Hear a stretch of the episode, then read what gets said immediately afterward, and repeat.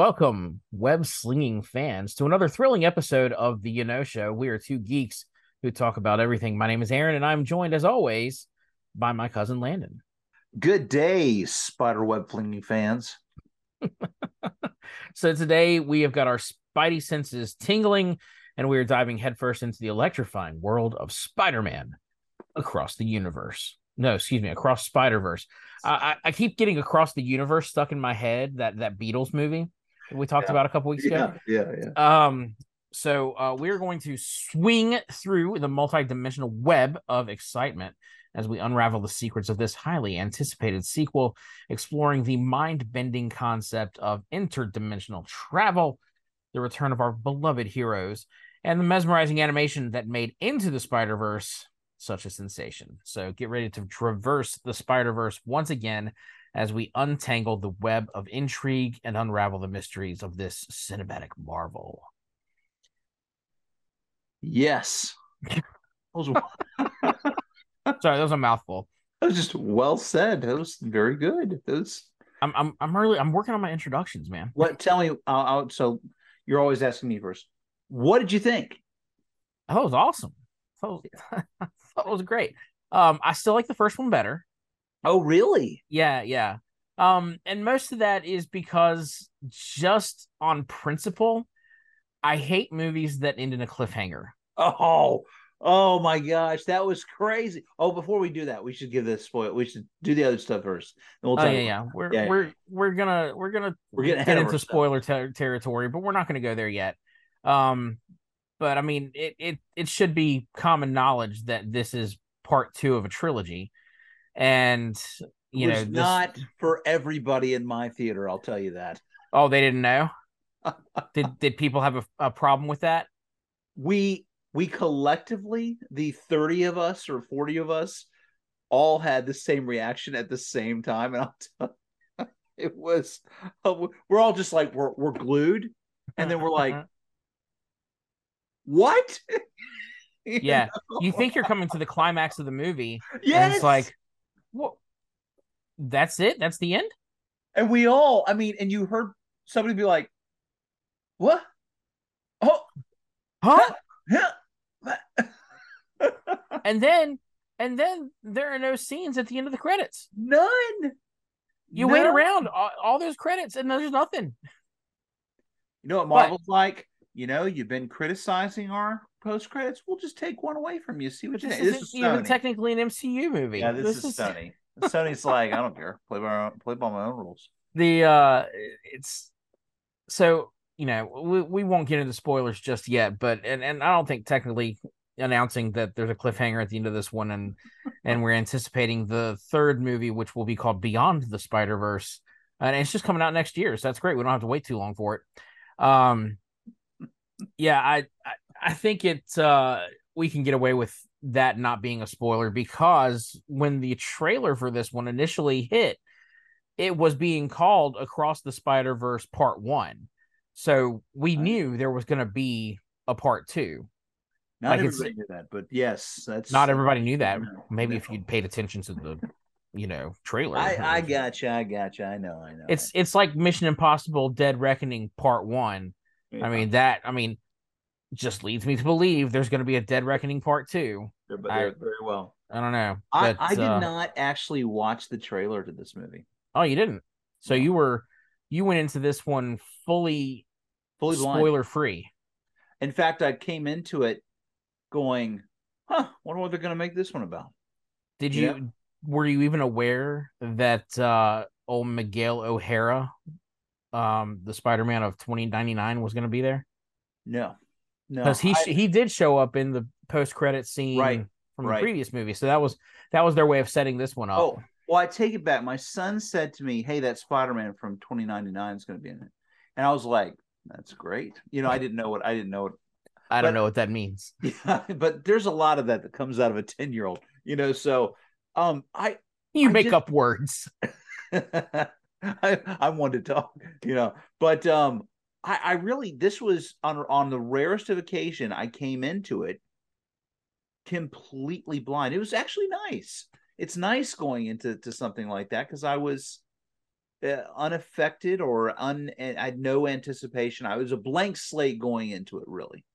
I had some friends that I used to know in Blacksburg who refused anytime a trailer for a Marvel movie would come on. Yeah. They would close their eyes and like put their hands over La, their la, ears la, and, and hum. Yeah. Because Yeah. they did not want they wanted to go into every new Marvel movie not knowing a single thing about it. And that was impressive. Because impressive. um, you know, with the internet being what it is, it's it's hard to avoid spoilers these days. No, no. Yeah. Um I just before we further get into the movie stuff on the trailer, not to go off topic a little bit, but our trailer was the um I guess probably the final trailer of um The Flash. For the Flash, yeah. And it was so good.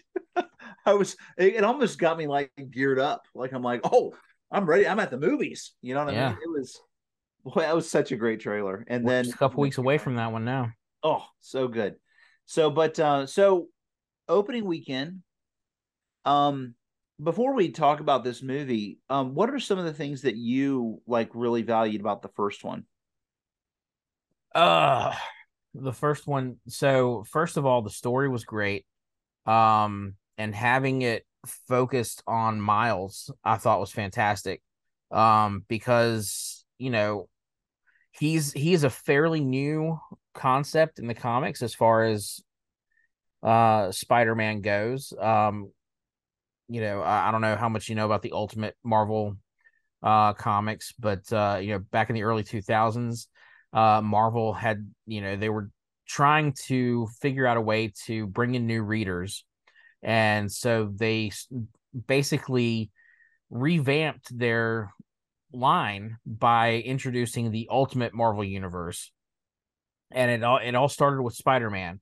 And so it was like we're we're going to take Spider-Man and his classic stories and retell them in a modern setting.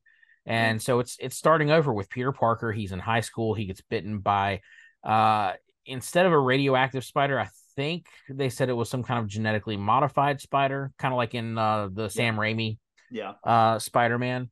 Um but it was connected to Oscorp and uh immediately connected to Green Goblin and there was like I I did read a lot of those Ultimate Spider-Man because I never got into Marvel growing up, Right. but I was really interested in this retelling of of these stories. So I was like, maybe this will be interesting. And they did X-Men and Fantastic Four and yeah. uh, the version of the Avengers that happened in the Ultimate Universe were called the Ultimates instead of the Avengers. Oh, okay.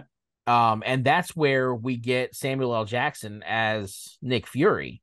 In the original Marvel universe, Nick Fury was a white guy with brown hair and, and like white streaks on the sideburns. But uh, Really? in the Ultimate Universe, when they decided to add Nick Fury in, they were like, I'm going to draw him looking like Samuel L. Jackson. And so that's how Good it went you wanted to do it. And- and- like it was like he looks the part and so let's cast him as you know Samuel Yeah. L. Jackson as Nick Fury um but uh but anyway you know we we get through I don't know how many issues of of Ultimate Spider-Man and they decide to kill Peter Parker off just to shake things up. And in doing so they introduce Miles Morales who is the new Ultimate Spider-Man. Um and he's you know he's got some different powers. I i wasn't reading the ultimate comics at that point so i didn't read his origin story. I knew of it. I knew that he was the nephew of the prowler uh like we saw in into the spider verse right. um and uh, you know obviously his his powers differ slightly from peter's because he wasn't bitten by the same spider. Um and I, I don't know where the spider came from that that bit him in in the comics. Um but you know like we see in the movies uh he does have um that power to turn invisible. Um and he has that um what he calls it the venom touch i think is that what it is where it's like almost Yeah. like an electricity yeah. Yeah. comes out um so but that's on top of being able to you know wall crawl and And do all the Um, spider things. yeah so yeah. Yeah. uh i i really loved uh being introduced to that character on the big screen yeah. um again not really having much exposure to Miles in the comics. Um, but I think it's great that uh, they were able to introduce him in a way that, um, I mean, makes sense for for like modern movie audiences. But aside from the story, aside from getting Mar or getting Miles and Spider Gwen, uh, Gwen Stacy as Spider Woman, uh, I thought it was um the animation. Yeah, I, there. I don't think I could say enough about how fantastic the animation for that movie was. Um, oh, good. It was like it. It's. I don't know. I I don't know what they did differently. Um, I mean, obviously, this is this is a different feel uh, and a different look from anything we get from Disney, right? This is this is a a very distinct animation style and um you know some of it I, think was on purpose to make it look like comic booky yeah. um but especially how they split time, the screens like then they yeah. show like i love that. Uh, they did so much more in the second movie than they did in the first one where they'd have little captions and things right. like that and if you're a comic book lover i mean you're just like going ah! It was, it was so cool to see that. Yeah. Yeah there were even like references to like you know past events yeah, um, yeah. like you would get in the comics where like if a if somebody mentions some obscure thing be like remember that happened back in issue number whatever? Right right right right. Um but uh yeah i gosh the i just i just can't get over the animation. And then to like jumping into this movie the across the spider verse i loved so th- i thought the animation was only got better in this one yeah, and too. and something that I really loved about it was that the animation style was different for each Earth oh, yeah. visited in the multiverse. Like you know where where Miles is from, you still got the same style that they had in the previous movie. Right. When you're following Gwen Stacy, like the first what 15 20 minutes is following her and kind of telling her backstory and, and where right. she's at since the events of the first movie right and it's almost like a watercolor uh kind of right. animation. And it's it's so beautiful. And uh like everything every every spider person that we see throughout the the council spiders or whatever it is they have their own distinct Art. flavor.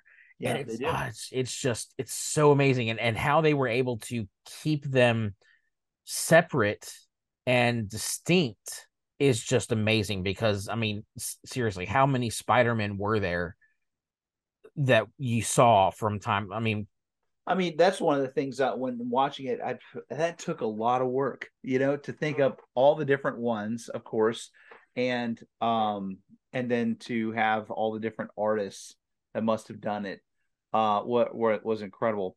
You know, going back to Miles Morales, um, I remember I, I, had no idea who Miles Morales was until the first movie, and um, and then when the game came out, which is really like a Spider-Man DLC, really more than anything else, um, because it's just it's it's not Spider-Man. It's then you have Spider-Man Two that's about to come out. It's kind of like this middle ground in between, like a, a midquel. Yeah, a midquel. There you go. Um, and uh, and then playing that game, I mean, I was fully immersed in um, Miles Morales and his whole character storyline and all of that. And there's obviously very close similarities uh, to what's in in uh, the first movie, especially with his what's canon, you know, for him. Right. So like that was awesome to see. So coming into this movie after doing that, and then also my son and I, when we went to GalaxyCon in Richmond, met um, the actor who was the voice actor for Miles Morales uh, in the video game. Um, it, it's like Nadji Jeter or Jeter or something like that. Anyway, he's he was really cool to me. So it was like coming into this movie, my son and I were just like geared up and excited to watch it, and we loved his storyline. Um, I will say that the um, Gwen storyline was awesome to see. I mean, my favorite character, memorable character in this new movie was uh, Spider Punk. I loved Spider Punk. Like we thought, we thought that he was hilarious. Um, but if not him, actually it was Gwen. Um, I really liked Gwen's character and her storyline and and all of that. So Yeah, I'm I'm glad we got a chance to uh to explore her uh backstory a little bit more. And we got we got some of that in the first one, um, given a, a brief brief synopsis of very of right. you know her origin, but uh but seeing more of it and and the struggle she had to deal with uh with her father um being like you know having her painted as public enemy number one and Right. you know still not knowing who she was. And um it's just it's so crazy. Uh it's yeah her her story alone was heartbreaking. I mean and and that's something they touch on uh in this movie too is is um you know certain events that are canon to the spider-man story which you know is really meta for them to have that discussion Right. but but it's it's true that there are there are certain touchstones in in every retelling of spider-man that happen like Right. you know spider-man wouldn't be the hero he is if he didn't experience uncle ben's death Right. Truth. because you know he he comes to understand from that point what it you know what his uncle meant by saying with great power there comes great responsibility Right. and and so to you know to have that moment in his life if uncle ben never died or if if peter had you know not been like if they just hadn't been in that situation where peter could have stopped the the robber who wound up shooting uncle ben Right. it's like well then all right what's his motivation for for being spider-man other than just continuing this wrestling career that he could make money off of Right, right. No, I think it's I think it's good that it it called out, you know, the the commonalities that were canon across the different the Spider Verse, you know, and um, yeah, we'll we'll get I guess we'll get to that. What do you want to do spoilers? Because I'm ready to get into. let's just do spoilers let's just say hey guys you know what if you haven't seen across the spider-verse um go see it it's even even if you are like on the like on the line of of deciding if you want to see it it's it's such a beautiful movie like the animation seriously is is so gorgeous Yeah. and if it doesn't win an oscar i don't know what Yeah. they're smoking in in la it's it's fast paced too. I mean, so you know, if you're look coming into it and you're like, I don't want to, I don't want to go to the theater to see a cartoon. This it's really a great movie with a great plot and and the way that doesn't- the it doesn't go ahead. i was gonna say it doesn't feel like it's two hours long Oh no, yeah. Well, Yeah. I at the I will say as I got to the end of it, I was like, we've covered a lot. We have a lot more to cover. yeah what time is it? You know what I mean? That, that kind of hit that moment about 30 minutes, two hours into it. And so, um, but it's, it's really, I, I was surprised at the length. I, I, when I saw that it was about two and a half hours, I was like, wow. You know, because Yeah. the first one was not that long, was it? I don't think so. I can't remember how long it was. Yeah. But I mean, But, it's um, it's one of those that's enjoyable enough. Like I didn't look at, the, at what time it was throughout the movie, and so when it was over and I did look at my phone, I was like, "How was it this late? like this is." I don't feel like I sat here long enough for for it to be this late, but it's. I mean, it's it's a great movie. It'll it'll carry you through. Um, but we are going to get into spoilers now. Um, so go watch the movie, come back and listen to the rest of this uh podcast once once you've done that. Or if you don't mind spoilers, you know, just keep on listening. That's that's on you. Well, here we're into it now. So, was what's the guy's name that was Spider Man 20, 299? What was his name? His his secret identity name? Yeah.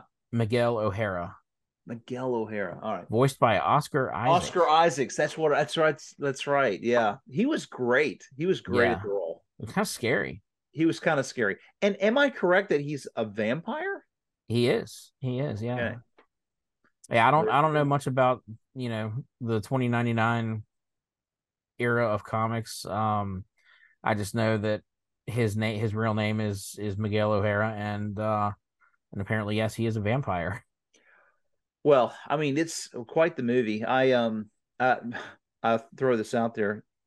So midway through the movie, I guess as Gwen and and uh, Miles are going around or something, Miles goes past a subway car, and there's a kid that's licking the glass.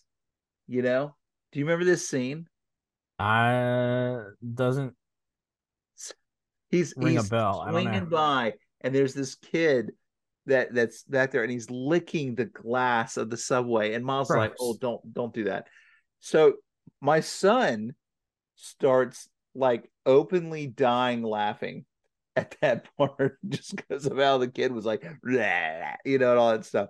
And so I'm like, hey, and and our daughter is like, she's uh perturbed at the at the disturbance, right? So I'm looking at my son. I'm like, hey, you need to calm down. And then I start laughing.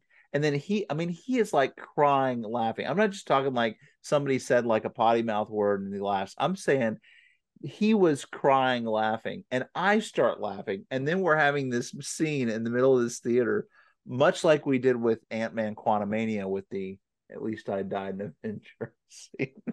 Sir, I'm sorry. You and your child are going to leave. it felt like that. It was close. That was a funny moment for us. Um, so um, I guess I don't I didn't know who was voicing Spider Punk, but whoever did it was that, that, That- was great. That was uh Daniel Kaluuya, uh, Oh. who you may know from uh uh Get Out. Yeah. And um Nope and Yes. Black Panther. Yeah. Yeah. He uh he voiced Spider Punk. Nice. Um Issa Rae was Jessica Drew, Spider Woman. Jason Schwartzman was the Spot. Um who, where do I know him from? Uh he does a lot of uh um the uh shoot, what's what's that director I don't like? uh is it it's not Wes Anderson, is it? Yeah, I think it is. He does a lot of his movies. Um did you ever see uh Scott Pilgrim versus the World? He's in that. Um Did you Well- ever see uh Rushmore years Ah, and years ago? it was a long time ago. Bill Murray was in it. Yeah, Bill Murray. Yeah. The only I never saw the movie, but I do remember the trailer and they're sitting there at dinner and like uh so Jason Schwartzman is is a character who's sitting at the table and there's uh a doctor, I guess he's a doctor sitting there and he goes, These are OR scrubs. And Jason Schwartzman says, Oh, are they? Dude, what are you quite doing? fun. This guy, so okay, I see who he is now. That I didn't really care for the character that much, actually. The spot? No, didn't do much more. I thought it was kind of a funny beginning thing. Yeah, I him to wasn't turn into like for him to be the big bad. I'm Yeah. like nah. So Yeah, I'm I hopeful that he is just a nuisance more, and really that as we have come to learn, spoiler alert here, that Miles Morales is the Prowler in 42 in Earth 42, Oh yeah. and that little moment where they're looking at each other, it's like, whoo, woo, Mm. yeah that was uh that was something i so yeah i was um i was kind of floored to you know for them to reveal that uh he he never should have been bitten by that spider that that spider was supposed to bite peter parker Yep. in on earth 42 and uh and that it somehow transferred over because of the spot. And i don't know the spot i i feel like now he's he's become overpowered. Um and so yes he's a legit threat to the multiverse but uh like is he really like that big of a deal like he's yeah No. like I, I feel like you know they I, I get I get what they're doing. Like he the spot I feel like um if I've if I've read correctly is is seen as kind of a joke a, Yeah. as a villain in the comics. And I remember like him on the the old Spider-Man cartoon uh from the 90s. Uh I remember him showing up, I don't know, once or twice. Um and not not really being a, a big threat. Um but uh Yeah. but this this giving him the ability to traverse the the multiverse um i think does make him a legit threat and and it, i'll it'll be interesting to see where it goes but i'm more interested in seeing um like we you know what we were introduced to the, right at the end with right you know, uh, the miles we know versus the miles from earth 42 who has become the prowler. Right. And um gosh that is going to be crazy go nuts. Yeah yeah.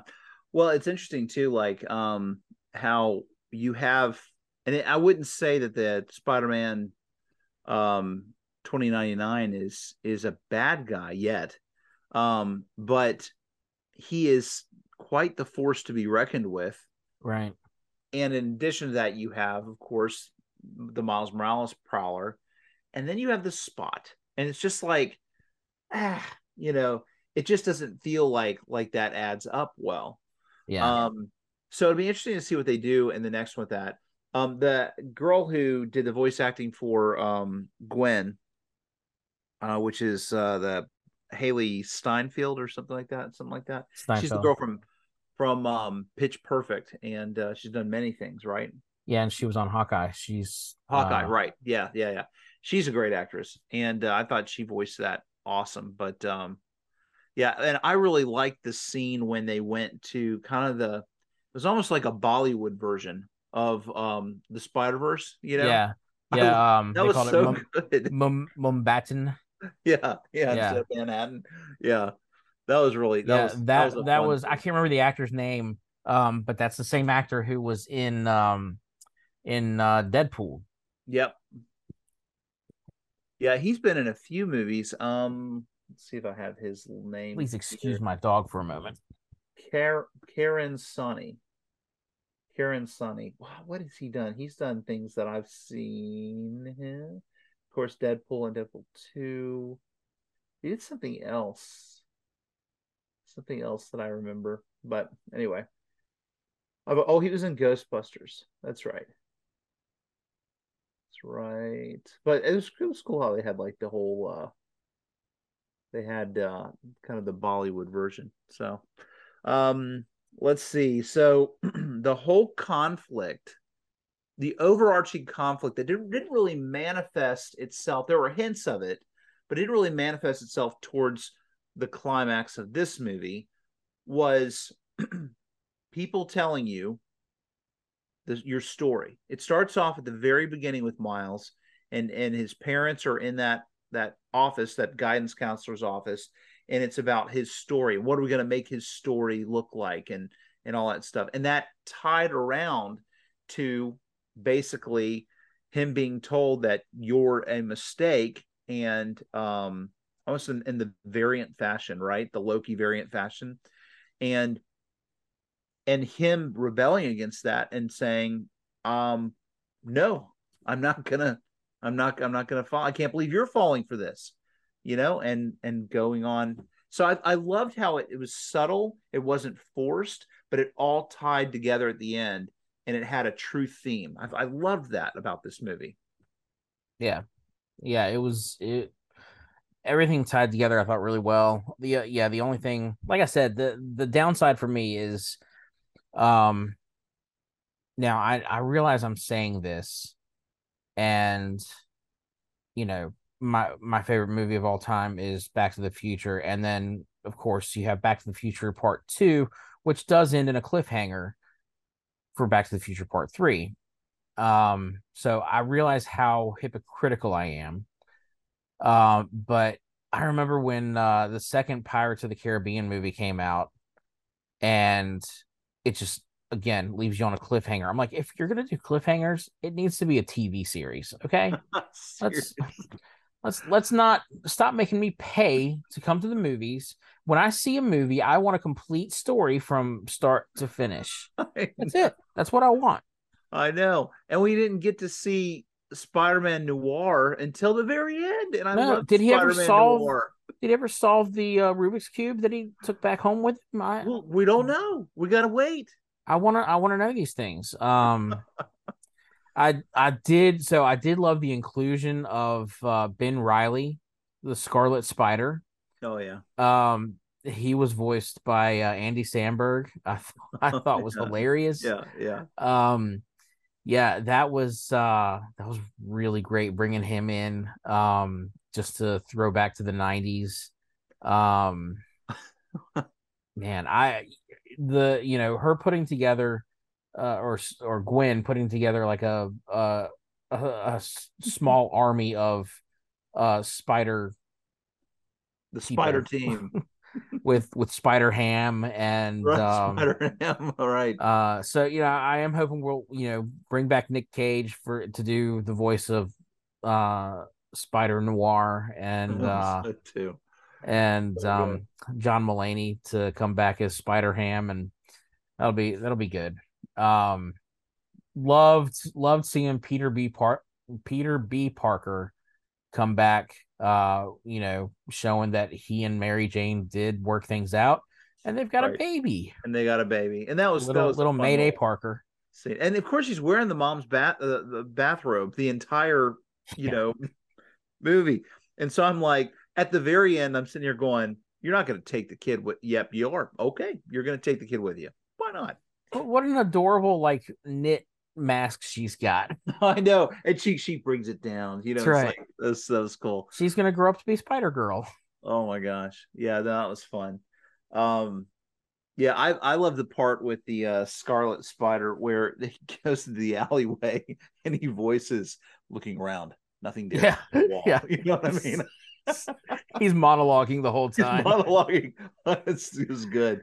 Who voiced him? That, that was uh that was Andy Samberg. Oh, that was Andy Samberg. Okay, gotcha. gotcha. Yeah.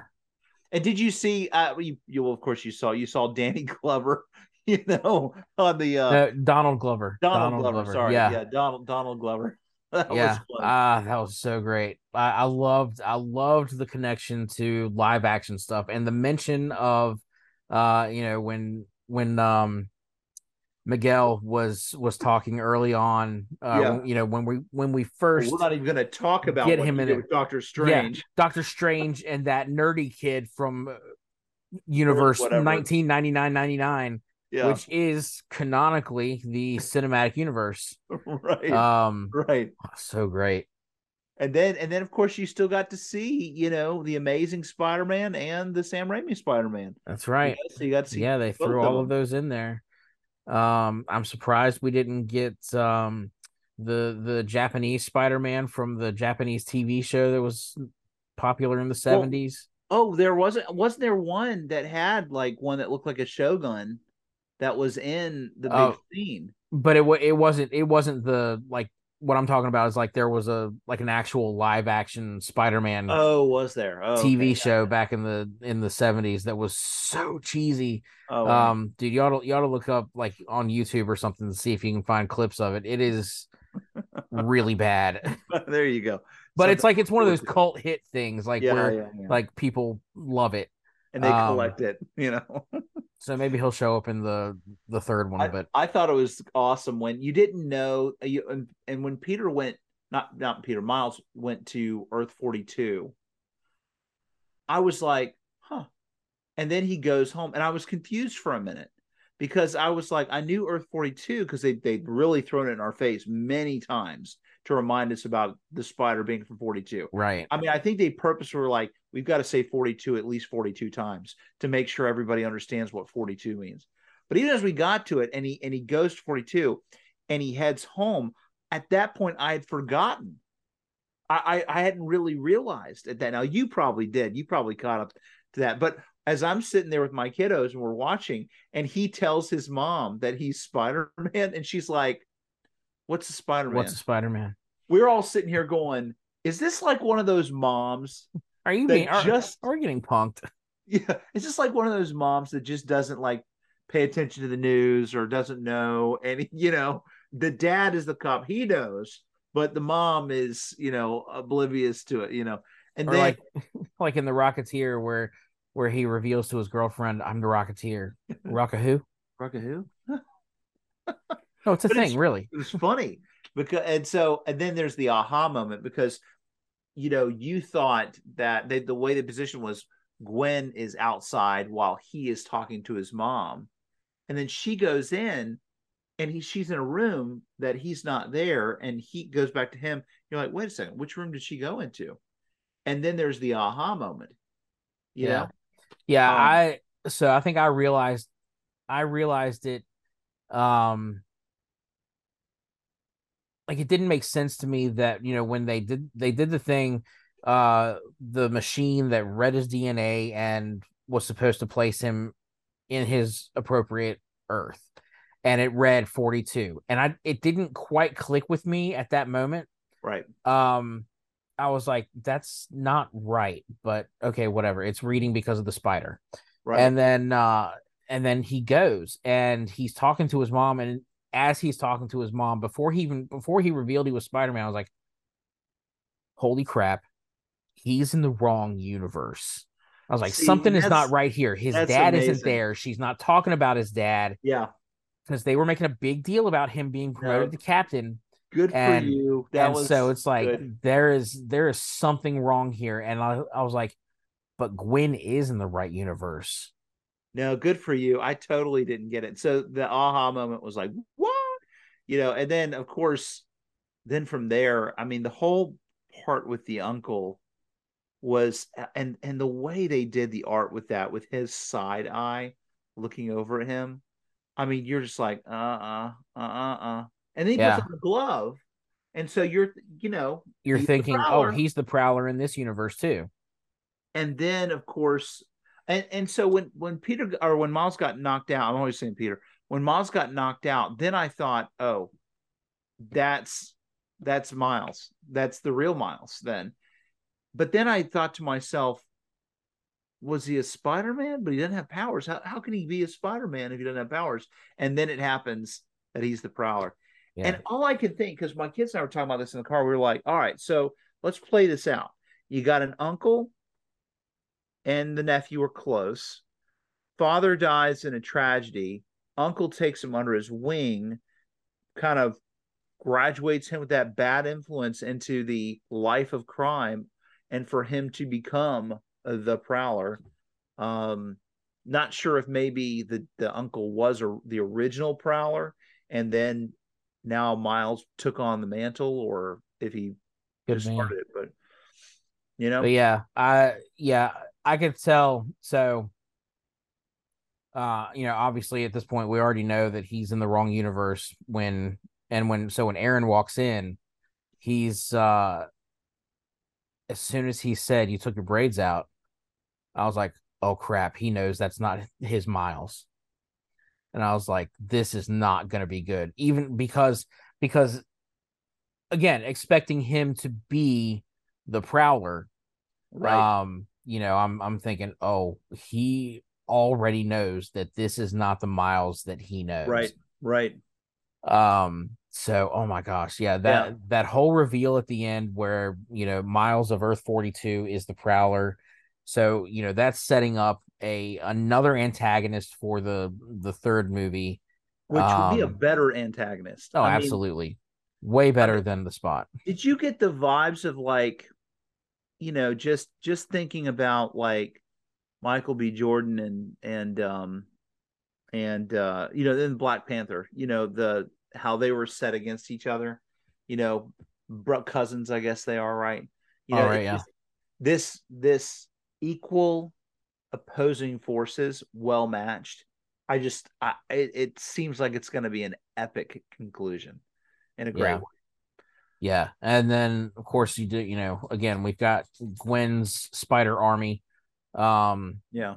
trying to stop Miguel from, uh, I guess does he want to kill Miles to keep him from unraveling the multiverse? Uh, Well, I think he originally wanted to contain him, but now I would assume he does want to kill him. Help me out with the glitches though, because is that how Miles came to recognize he was in the wrong place because he was glitching? Yeah. Because you you glitch in somebody else's world, but you don't glitch in your own. right. Yeah, Yeah. that's that's what was happening with the the spider folk of the in the first movie. In the first movie. and then in this one they introduced the like the the arm the wristband thing that you know you're wearing when you're on an alternate dimension it and so that you. stabilizes you yeah you you're not going to glitch in another reality if you're wearing that Yeah, yeah. Yeah, yeah. All right good. so let me let me ask you this um what what do you think about the potential of utilizing animation like this for other superhero films? Like, are we limited to just these few Spider-Man movies? Or do you think that like this could this kind of style could expand? And because you think about animated superhero movies are all over the place. Most of the time, they're direct to DVD or direct to streaming right. type things. Um, DC has tons of them, and they're for the most part they're really good. They're really well done. Um, but they but, don't have the complexity of art that that and and time and money that goes into something like this. Well, I, no. in my opinion, and and no, you, you're absolutely right. I mean, they are direct to DVD or direct to streaming for a reason. They, it's like almost as if Warner Brothers and Warner Animation does not want to take a risk on releasing a big screen superhero movie, except for like Legion of Super Pets, which obviously was aimed at kids. Yeah, it's kids movie. I mean, yeah. and and yeah. this is you know this is kid friendly. This is a family friendly movie. These these Spider Verse movies are definitely you know, but they're going to be kid friendly. But they have adult themes. They have adult themes, yeah. Absolutely. And and so yeah. I would love to see you know something like that again. And uh, being a DC person, selfishly, that's what I want. I would love to see because there's so much more you can do in animation that you can't do in live action. I mean, there's there's a lot of things you can do in live action now because of CGI. So it's well, practically I'm, animated I'm, anyway. I'm with you though. There are some things though from a storytelling standpoint that this movie accomplishes that live action even with CGI can't. Yeah. The ability to tell Gwen's story at the beginning and have her walking and her character transitions into another setting or her face going back and forth. Yeah, you could do that with CGI, but you know it won't look look good. It won't look like what they accomplished in this. And being able to do storyboards and and splitting, I I just I'm just telling you, I I would love to see that kind of money go into stuff like this. I would watch it. Yeah. But I think it's a hard sell for for people. You and I come from the comic book background. You know what I mean? And so we appreciate these things. But I can tell you, it, it would be a hard sell for probably the majority of people. Oh yeah, for well, not necessarily for audiences, but I think for uh studios it would be a hard sell because yeah. that would be taking a huge risk. Yeah. Um and I think I think Into the Spider Verse was a big risk. I mean, first of all, it's animated. You're focusing on a character that's not Peter Parker. That's that is a risk and yep. and it turned out so well for Sony. I mean, good for them for taking that risk. But then it's like, is that going to translate to other studios trying to do something or trying to copy that? Right. And I don't think they will. I, I don't think that they are willing to take a risk like that. Um, especially when you're talking about investing millions of dollars into creating something. Um, you just, I mean, you know how Warner Brothers is. Oh yeah. Well, I, I'm I was really excited about the receptions thus far, um, at least in my local area. It was kind of a bittersweet moment today because I was going to go to the um, 240 showing uh, with the kids. My wife was going to drop us off at the theater on the way to go home and then pick us up later. And because um, it was just, we had a tight time window. So she drops us off at the theater and we wait in this long line. We get to the front and the guy says, I just sold my last ticket. Dun, dun, dun. And we're like, are you kidding? You know? Uh-huh. and, and uh, I know listeners, you're like, why didn't you buy them ahead of time? Because I'm cheap. They have a $2 surcharge. I wanted to get them. I don't know. Anyway, so um, so we left and my wife came and picked us back up. We went home for 30 minutes, then came back um, for the for the four o'clock. But I thought to myself, great it's sold out. Hmm. That's a great sign. I mean, I've told you about the movies that have come through that I've gone and seen in our local theater that where it's not had a lot of people there, right? When you'd anticipate it would. So for this to sell out, I'm like, yes. Who knows? I don't I don't have any early figures of the numbers, but I, that's my first good sign about it. Two hundred and eight million dollars opening weekend.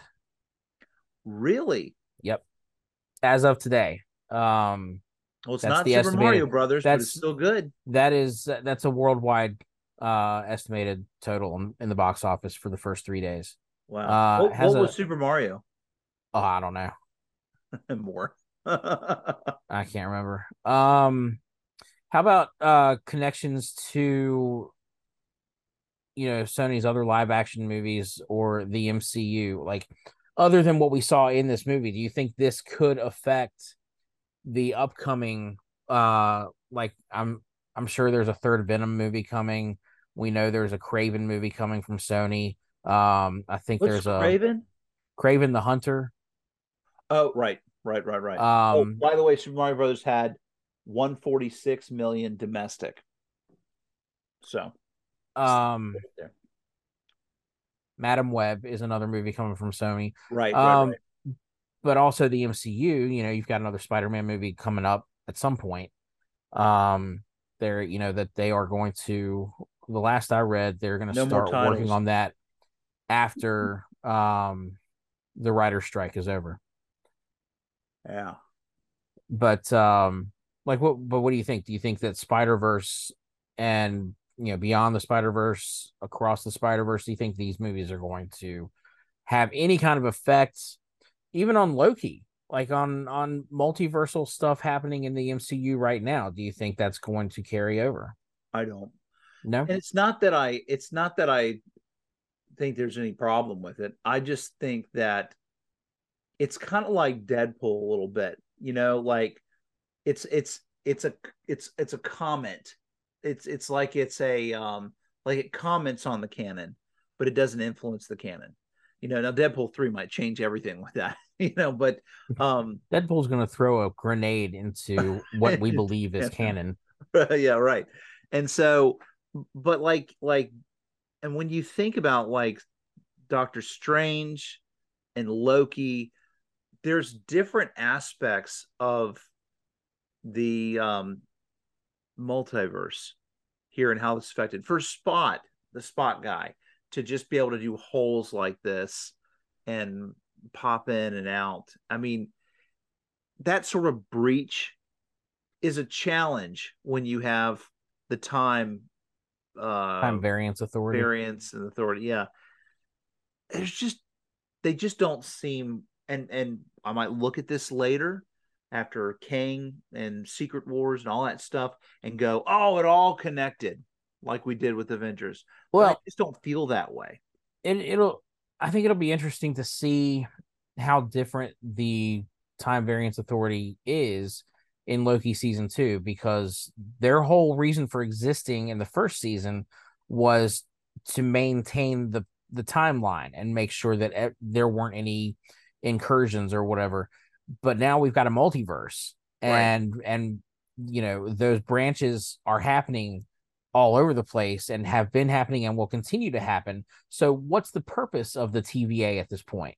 Like why are they still in existence? The other side that I'm trying to understand too, and, and maybe you can clarify this for me or for anybody else who wonders what started the multiverse cracking? Was it what Doctor Strange did with Peter Parker, with Tom Holland, or was it what Sophie did in Loki? It's what Sophie did. So, So when Sophie, Sophie did it, killed him. when Sophie killed He Who Remains at the end of the finale of Loki for season one, that is where we saw the the uh sacred timeline that was surrounding you know this place outside of time. We saw it start branching off. Right. and that's that's when the multiverse became a thing. And it's it's not that the multiverse suddenly existed where it didn't exist before. It's that throughout time where all of these branches are happening in the past the present and the future the multiverse has always existed at this point. Does that make sense? So- yeah, and I think that's the part that I'm that I struggle with because I think about like Venom and and how he's got his own universe. Right and and we're going to have it bleed into the new inter- the uh Tom Holland universe and then you had all the different Spider-Man that that came in together those timelines existed in a multiverse that preceded when Sophie killed he who must not be named. He who remains. He who remains. Whatever. All right, so so yes, they existed beforehand, but if you're looking at it through the the lens of the MCU, they did not exist. All right. So in the MCU, you had the sacred timeline, which was just the MCU. All right. You have one universe, there's no multiverse. The branches are getting pruned whenever they happen by the TVA. All right. So then when she killed He Who Remains, there was no governing authority to decide, you know, what is the sacred timeline. And so all these branches began happening yeah. throughout time from beginning to end also kind of backdates. Right. Oh, right. okay. Gotcha. So so the multiverse that we, you know, in our world, yes, Tobey Maguire's Spider-Man movie came out in 2002. And and you know, the X-Men movie came out in 2000. Those universes existed in the multiverse at that time in from our perspective, but from the MCU perspective, they were created when they Sophie were created once Sophie killed He Who Remains, and so then the multiverse was created, and then you had all those branching timelines, past, present, and future. That past, they go backward. Yeah, yeah, yeah. I got you. Now that that makes more sense. All right, so really, it's her fault. Oh, absolutely. And then you know, once once that happened, then you know you have the concept of the multiverse and, you know, it to someone like Doctor Strange, the multiverse has always existed, even though outside of time, it didn't always exist. There is no, there's no way to, for for his perspective, there was no branching timeline. There, it it was all one timeline. But then once the multiverse began to exist, then in his mind, it always existed. I Does that see. make sense? So yes, yeah, yeah. So Sophie killing he who remains, then it changed his perspective. Right. So now he sees that it's always been available. Right. And, and that's so, how so, that's when he's thinking, here's what I can do. I right. can affect time, I can affect this. But then by doing it, he knew there was a danger if we disrupt, then it could fracture and cause problems. Correct. And so mm-hmm. you have you have multiverse of madness, you have no way home, you have uh and you also have uh WandaVision, Scarlet Witch, you know, when she fully becomes the Scarlet Witch, that was um well how do they refer to that? Um a Nexus event. Um and I think the the creators of Loki and WandaVision have gone back and said that no, that it was not meant to be simultaneous but it sure does look like it if you start the final episodes of both of those at the same time.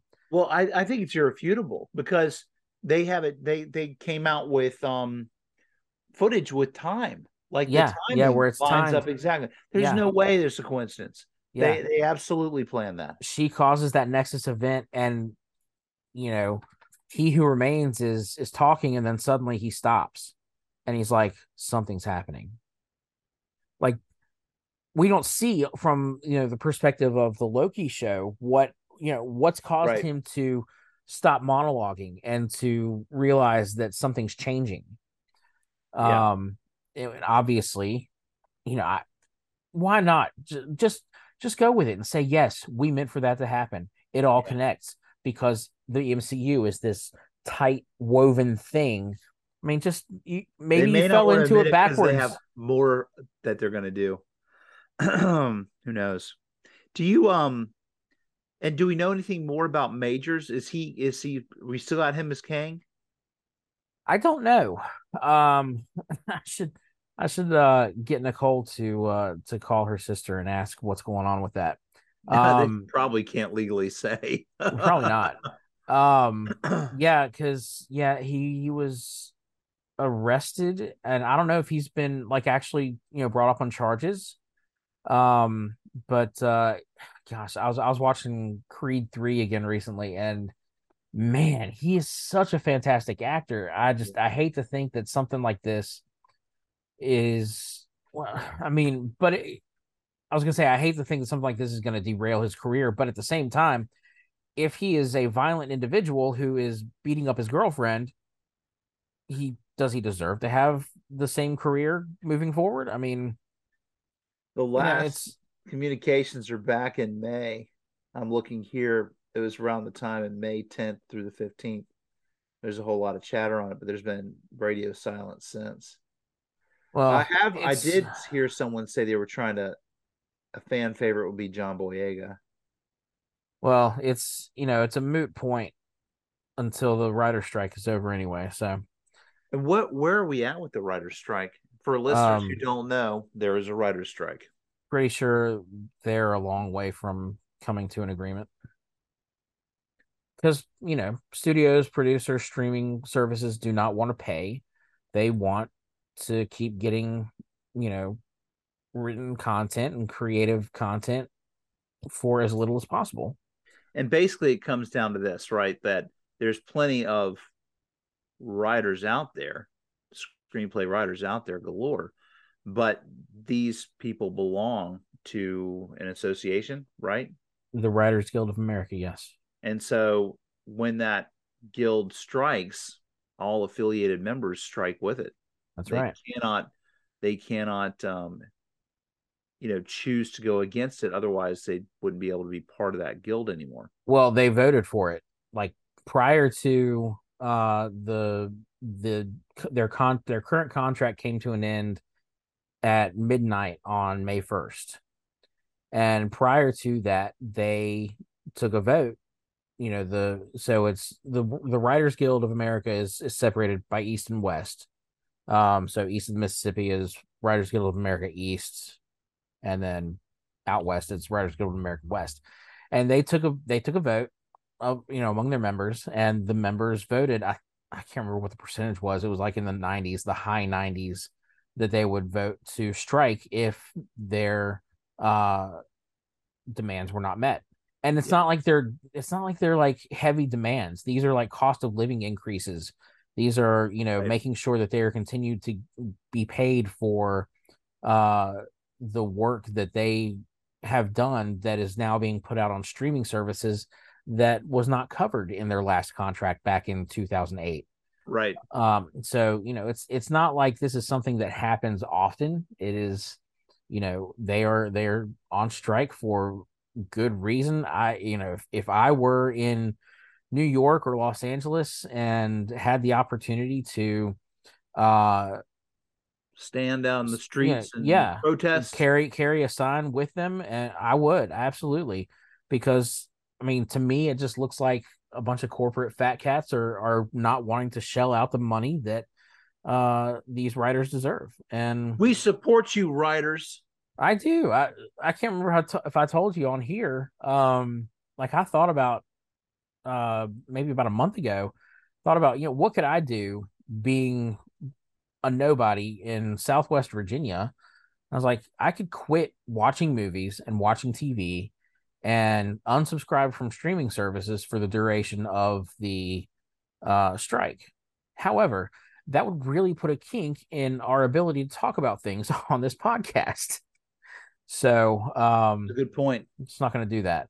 Uh, I'm willing to support your cause without it inconven- inconveniencing anything. As long as it's not life. an inconvenience to me, I will. No. Um, if it were just me on this podcast, I would do it, and I'd like say like screw the podcast.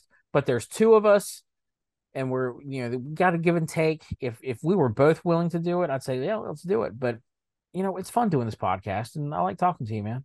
Yeah, I like so, talking to you too. It's a little stress relieving so let's do that um but yeah the the writer strike it's it's a big deal and and uh the oh what is it amptp or something like that the producers streaming executives they you know they just don't want to they just don't want to pay money so it's fine it, it is what it is and eventually things will work out and we will go back to having regular entertainment but I predict that for the next few months, we're going to see a lot of reality TV yeah. and reruns. So that's all right. I've got shows I need to catch up on anyway. I'm I'm I'm binging The Walking Dead right now. I'm oh, I'm I just finished that. I'm doing Fear now. I'm I'm getting into um oh where am I at? I'm on season eight. I'm past now where I quit watching. Yeah. the first time. Like I, I was watching it through the first, like when it was live on AMC, and and I quit Yeah, watching it'll- it when it'll Carl died. Yeah, it'll never be as good, but the storylines are okay. You know, Well, I'm I'm I'm interested Okay. to see where things are going. Um, because like I said, now now I'm in uncharted territory for me. oh, yeah. Um, well, you know, so I've Dead still got City's three more coming seasons out too. here pretty soon. Two weeks away from Dead City. Yeah, yeah. Um, gonna be great. I think that I think that's why I'm I decided to go back and, and finally watch it. Sorry, we've turned this into a Walking Dead podcast. um, I think that's why I decided to go back and watch it because I knew there were so many spin-offs coming. You got Dead City, which, you know, is blows my mind that it's gonna be Negan and Maggie. Uh, And oh, it's yeah. like, how are they working together? Yeah. He beat the crap out of her husband, killed him dead yeah. and i'm just like how do you how do you get past that and work with Yeah. this man No, you got to finish. You got to finish the show. so yeah i want to i want to see how things turn out on the show i know that like I, I remember hearing that rick left the show at some point so i'm like well how does that happen when does that happen Has Rick um, not left yet for you? Not yet no Okay. um and i know that you know that's going to happen at some point but i know he's not dead i don't think he's dead I don't, he can't be dead because i heard there's going to be a, a rick and michonne spinoff also Cannot tell you anything. And then uh there's a Daryl spinoff too. Yeah, it was So- gonna be Daryl and um and Carol? and Carol, but uh, but sh- but since they're doing the Daryl um one in Europe, uh, she didn't want to move over there. So Oh. Um, all right. Are you ready for some Spider Verse trivia? let's do it. All right. We got five questions. Let's go. We mentioned earlier that Hailee Steinfeld voices Gwen Stacy in the animated Spider Verse movies. Who portrayed Gwen in the two Amazing Spider Man films? That was um, oh, what's her name? Uh, oh, my wife would kill me for not being able to say her name from La La Land. God, That's the same one, yeah. yeah. Um. She dated Andrew Garfield for quite some time. Oh, they, they broke up. Oh yeah, yeah, they broke up. Not long after the second one was made. I like her. I like the actress a lot, uh, but I can't remember her name. Um, As soon as I say it, you're going to kick yourself. I am. I am. I I am running on low sleep. So let's uh, well, give me five seconds. Let's see. Who's Gosling and I can't say it. Go ahead. Emma Stone. Emma Stone. Oh, rough. Well, I had the right Question number two. In Into the Spider Verse, who gave voice to the Peter Parker of Miles's home universe? This is the Peter Parker who died. Um,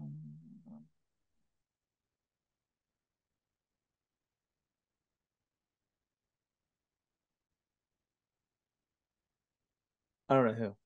Chris Pine. Oh, really? Yeah. Okay. All right. The Spot, who we love, while traversing the the multiverse, pops into a live action grocery store in San Francisco. Where else have we seen the store clerk, Mrs. Chen? Wasn't she in um Venom? She was. Yeah. She was in in both Venom movies. Yeah. Yeah. Yeah. Uh. All right. and he's we- like, he's like, you're not acting like this isn't weird, you know? Yeah. She's seen things. She's seen things. Uh, what actor reprises his role of Aaron Davis, originally seen in Spider-Man: Homecoming? We've already talked about seeing him. Aaron Davis. Prowler. Are you saying what voice actor? No, no, no, no. What actor reprises his role first seen Oh, oh, in oh. Homecoming? Sorry, sorry. Uh, that's uh Donald Glover, That right? is correct. Old childish Gambino himself. And finally, question number five at the 91st Academy Awards, Into the Spider Verse was nominated and won one Oscar. What category?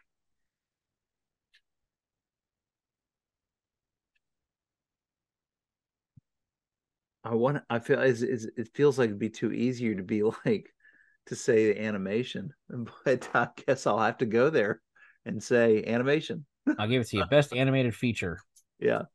Uh, it is actually although the music was really awesome. I have to say, both movies they've done amazing. They did amazing with the music. Yeah, it's got a great soundtrack. The uh, this this is actually uh, Into the Spider Verse was actually uh the only the sixth non Disney or Pixar movie to win Best Animated Feature. Oh, really? That's cool. Yep.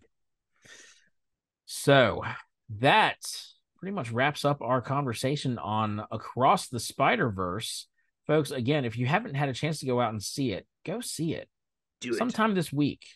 Do it. Do it. Uh, it's it really is fantastic. Uh, again, I liked the first one better. Um, but like I'm the just second one better. I'm just one of those guys who doesn't like uh, a cliffhanger.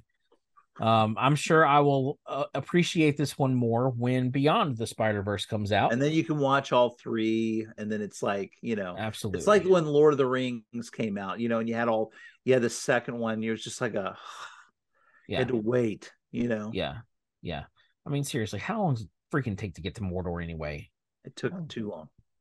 Too long. They should have taken Jeez. an Uber. Stop talking to the giant trees and just go. Man. Um. All right, Landon. Anything else you want to say about Across the Spider Verse? No, no, it's great. Great. Go see it. Awesome movie. Yes, please go see it. Uh, spend lots of money and and make sure that those writers are getting what they deserve. Absolutely. Uh, all right, come back next week. We will be discussing the Transformers movies to a certain degree uh, because Rise of the Beasts comes out next week. I'm not real psyched about it, but you know, whatever. It's a Transformers movie. It'll be sort of entertaining, right? Yeah. Um, and my dog is going nuts up here. So, uh, I just want to say, hey, have a great whatever it is wherever you are. See ya.